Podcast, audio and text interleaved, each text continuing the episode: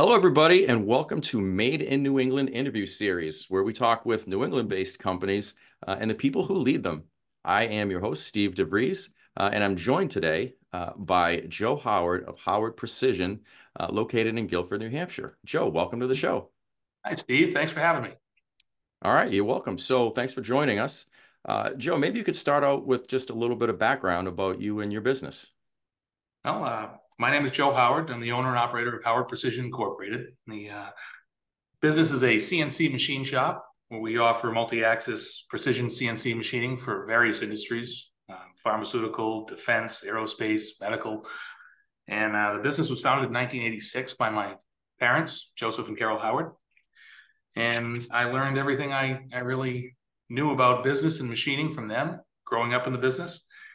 And in 2005, I, I wanted to grow the business a little bit. My parents employed about five or six people at the most, and, and I had these you know grand visions of having a larger company. So in 2005, I convinced my parents to, to help me open my own facility up in Gilford, New Hampshire.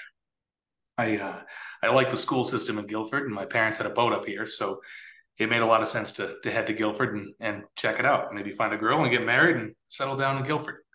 So that's exactly what we did. So in 2005, we opened a, a small machine shop, two two lathes and a uh, a mill, brand new, in a uh, industrial condo, about 1,800 square feet. And we grew the business. Basically, I was doing work for the pharmaceutical and food beverage industry. We made hose fittings for uh, you know hose connections for their their machines and equipment, and that business grew quite a bit for a while. 2012, I was able to put up a, a 9,000 square foot facility in a nice industrial park here in Gilford and in 2014, I ended up buying my parents out, and we moved all the the businesses together. Their shop and mine consolidated into this new facility. And then in uh, 2015, 16, shortly after uh, all this, we, we started to see a decline in the, the hose fitting production of pharmaceutical and food beverage parts. We saw that stuff start moving to China and India. So we put initiatives together. We wanted to, to make ourselves better. And one thing that would make us better would be going to ISO and putting together a, really great quality program, controlling processes, metrics. You know, we, we love looking at KPIs and our metrics. That's kind of like a, a thing that, that I look at every single day. I mean, I, I track everything from quoting performance to sales performance to on time delivery, quality, customer returns, we look at everything and we use those metrics. You know, a lot of companies will track them, but we actually really understand and appreciate the importance of using those metrics to steer your business. So quality in implementing this was was really natural for us. We had great people and it just was the natural progression of things. So when we implemented the quality system, we were ISO certified and we thought that would open up even more doors, which it, it did to a degree but um, we had lost so much business. Um, it was really tough to re- recover from that. Fortunately, I was able to land some new contracts, and when COVID happened, we were really busting to the seams. It, it allowed us to um, to generate some great profit and reinvest in the company, which we did. And we upgraded our quality lab. We added equipment. Now we have full five axis services, uh, new four axis machine. We have a horizontal pallet changing mill. Uh, we've got some amazing equipment. And then when COVID ended, we saw all those contracts disappear. And they're not gone forever. They're gone probably till 2025. But unfortunately, we've seen a huge decline in our business after all this investment. So over the past year and a half, I've spent pretty much 99% of my time, aside from running the day to day, but trying to get new customers. And we're focusing on aerospace, defense, and you know customers that are going to be more dependent on U.S. manufacturers. Other things that we're working on right now are being ITAR compliant, and we're going to eventually go towards our AS 9100 certification. And those are really the, the things in the pipeline for 2024. So your your story, I think, is a familiar one, particularly for manufacturers here in New England, right? So you, have built a, a client base, and then to see it offshored, right, was has become a very common tale amongst manufacturers here. So for those clients that stuck with you, uh, and even for the new ones, what can you point to in your business that attracts those cu customers to you and, and has helped you retain them? Well, the people that we we cater to now mainly need stuff quicker. You know, that's what you don't see when you when you outsource things to India and China. You, your lead times are much longer. Um, so we can we can capture the work that is required to be delivered within the next two to four weeks. Beyond that, it becomes pretty competitive. Um, if you're talking your generic fitting work, you know, the stuff that we used to supply, because we still do supply a lot of fittings. I say a lot, small orders of fittings, much smaller orders than we used used to provide, mm-hmm. but small orders of fittings to our older customers that need them quickly. Um, where we see growth are the defense areas, you know, where people need more complex parts made. Um, really, I mean, that stuff has to stay in the U.S. Um, defense work is required to be done here. You know, companies like BAE, Raytheon, uh, Boeing, all that type of work is going to end up staying here in the states indefinitely. Okay. Okay. That stuff is really where we're we're pushing. Okay.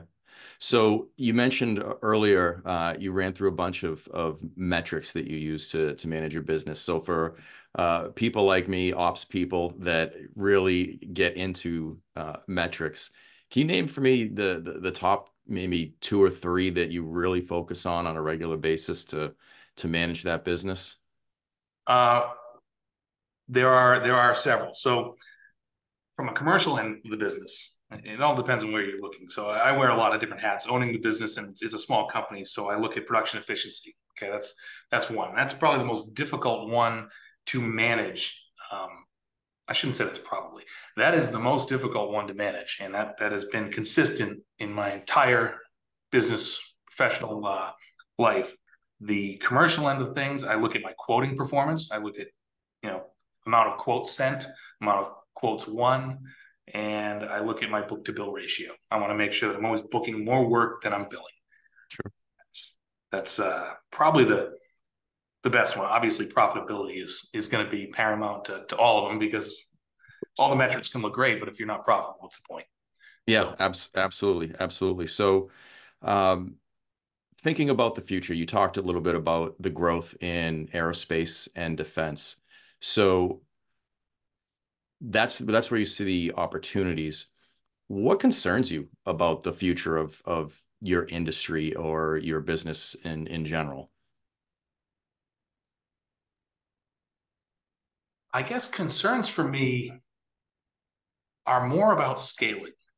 And and I, I bring up scaling because we we went through some tough times, especially in 2023. It was probably one of the, the toughest years um, I think I've ever had. It was just a whirlwind. We came off of 2022 with a great, great profit. And I took all of that profit and reinvested it in our shop. I tooled up. I wanted to be faster and better. And as, it's almost as soon as I did that, we lost all of those big contracts that made me all that money. Mm. So I had to start immediately hitting the ground looking for new customers. Now, an acquisition of a new customer takes 15 to 18 months. It, it's a it's a long time to actually really get a, an opportunity from them, and then to get good opportunities. You know, you're talking a long time, 24 months. So that was a challenge. And then in October, we just didn't have the work to support the staff I had. So I had to do something I've never done in my life, and that was lay off almost half my workforce. So scaling is is such an important lesson to learn. And it's something that you know i spent 18 years in this business before i learned how to scale it properly. And even now i still second guess myself sometimes. We we did so well in 22 and i i teed up so many new customers but the work just wasn't showing up quick enough. And my finance manager will tell you that that sometimes i or most of the time i i think with my heart more than my head how do I scale this comfortably and do it just the right way for 2024 and 2025 and go going further? Because when you have 25 people in your shop, it's really a tough number to be profitable at. 10 people, you can be profitable. 35, you can be profitable. Anywhere in between there gets a little tricky. So scaling, I think, is my biggest concern. I want to grow. I want to satisfy my customers' requirements. I want to make more money. But I also don't want to get in a situation where I've got to lay off people again because that was probably the one of the hardest things I've had to deal with in business. Joe, I, I appreciate you being so uh, transparent with that, and I and I think you're not alone. I've I've seen businesses uh, have those same concerns, and so uh, it is a challenge. And you know, sometimes we get it right, and some and sometimes uh, we don't. Uh, but I think you know the the level of caring that you that you show to your employees, I think, will ultimately be you know helpful for you as a, you know in the in the future of your business. So, um, a couple a couple last questions for you. The name of the show is Made in New England. Uh, it's all about New England based businesses and, and and the people that are here. How does being in New England and and what I consider the the heart of New England in the Lakes region, uh, how does that impact your business positively or negatively?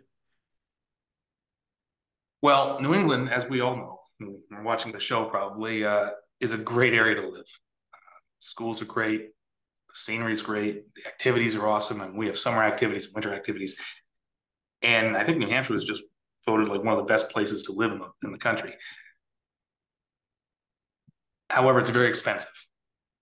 What I see are, are challenges of acquiring new young talent that want to be in a trade like machining I mean, this is this is a great profession. We have we have people that make very good money here, and it just still doesn't seem to attract enough young people. Um, so I think being in New England, it's it's difficult for manufacturing. I see a lot of um, well, even in New Hampshire, it's difficult for, for manufacturing.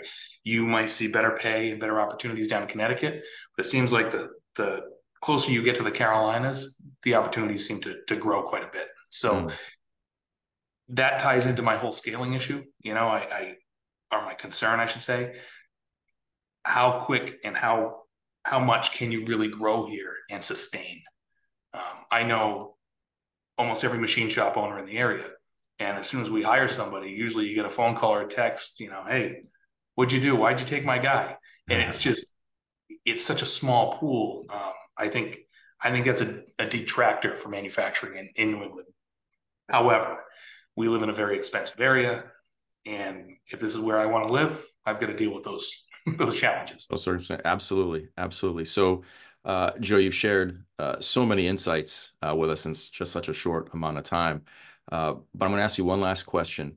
Uh, any advice that you have uh, for budding business leaders or those just facing general business challenges? What's your advice to those folks? I think the one thing that has mattered to me more than anything, and it's actually paid off in dividends, uh, taking care of your people. I have the best employees I could ever ask for. Um, the people I have here care about me, and I genuinely care about them. I tell everybody when I hire them, we work so we can live. We don't live so we can work. And I, I think it's it's kind of something that gets lost in larger companies where vacation time, even sick time for your family. You know, if you have a child at school and they're sick, go get them. You know, if you need a day off, take it. This is this is your life, okay? You know, and uh, I think that's what attracts people to work for us because we genuinely care about them and their their livelihoods. Um, so, if I had any advice, I would say make sure you treat your employees well, and they will they will certainly pay it back. Wise words, Joe. Um, I really appreciate you sharing all of that. I appreciate you being on the on the show with us today. Great meeting you, learning all about Howard Precision. Uh, for those of you out there listening, uh, check out Howard Precision's website. It's howardprecisioninc.com. I'm Steve DeVries, your host. I look forward to meeting with you next time. Have a great day, everybody. Have a great day, Joe. Thanks, Steve. You take care.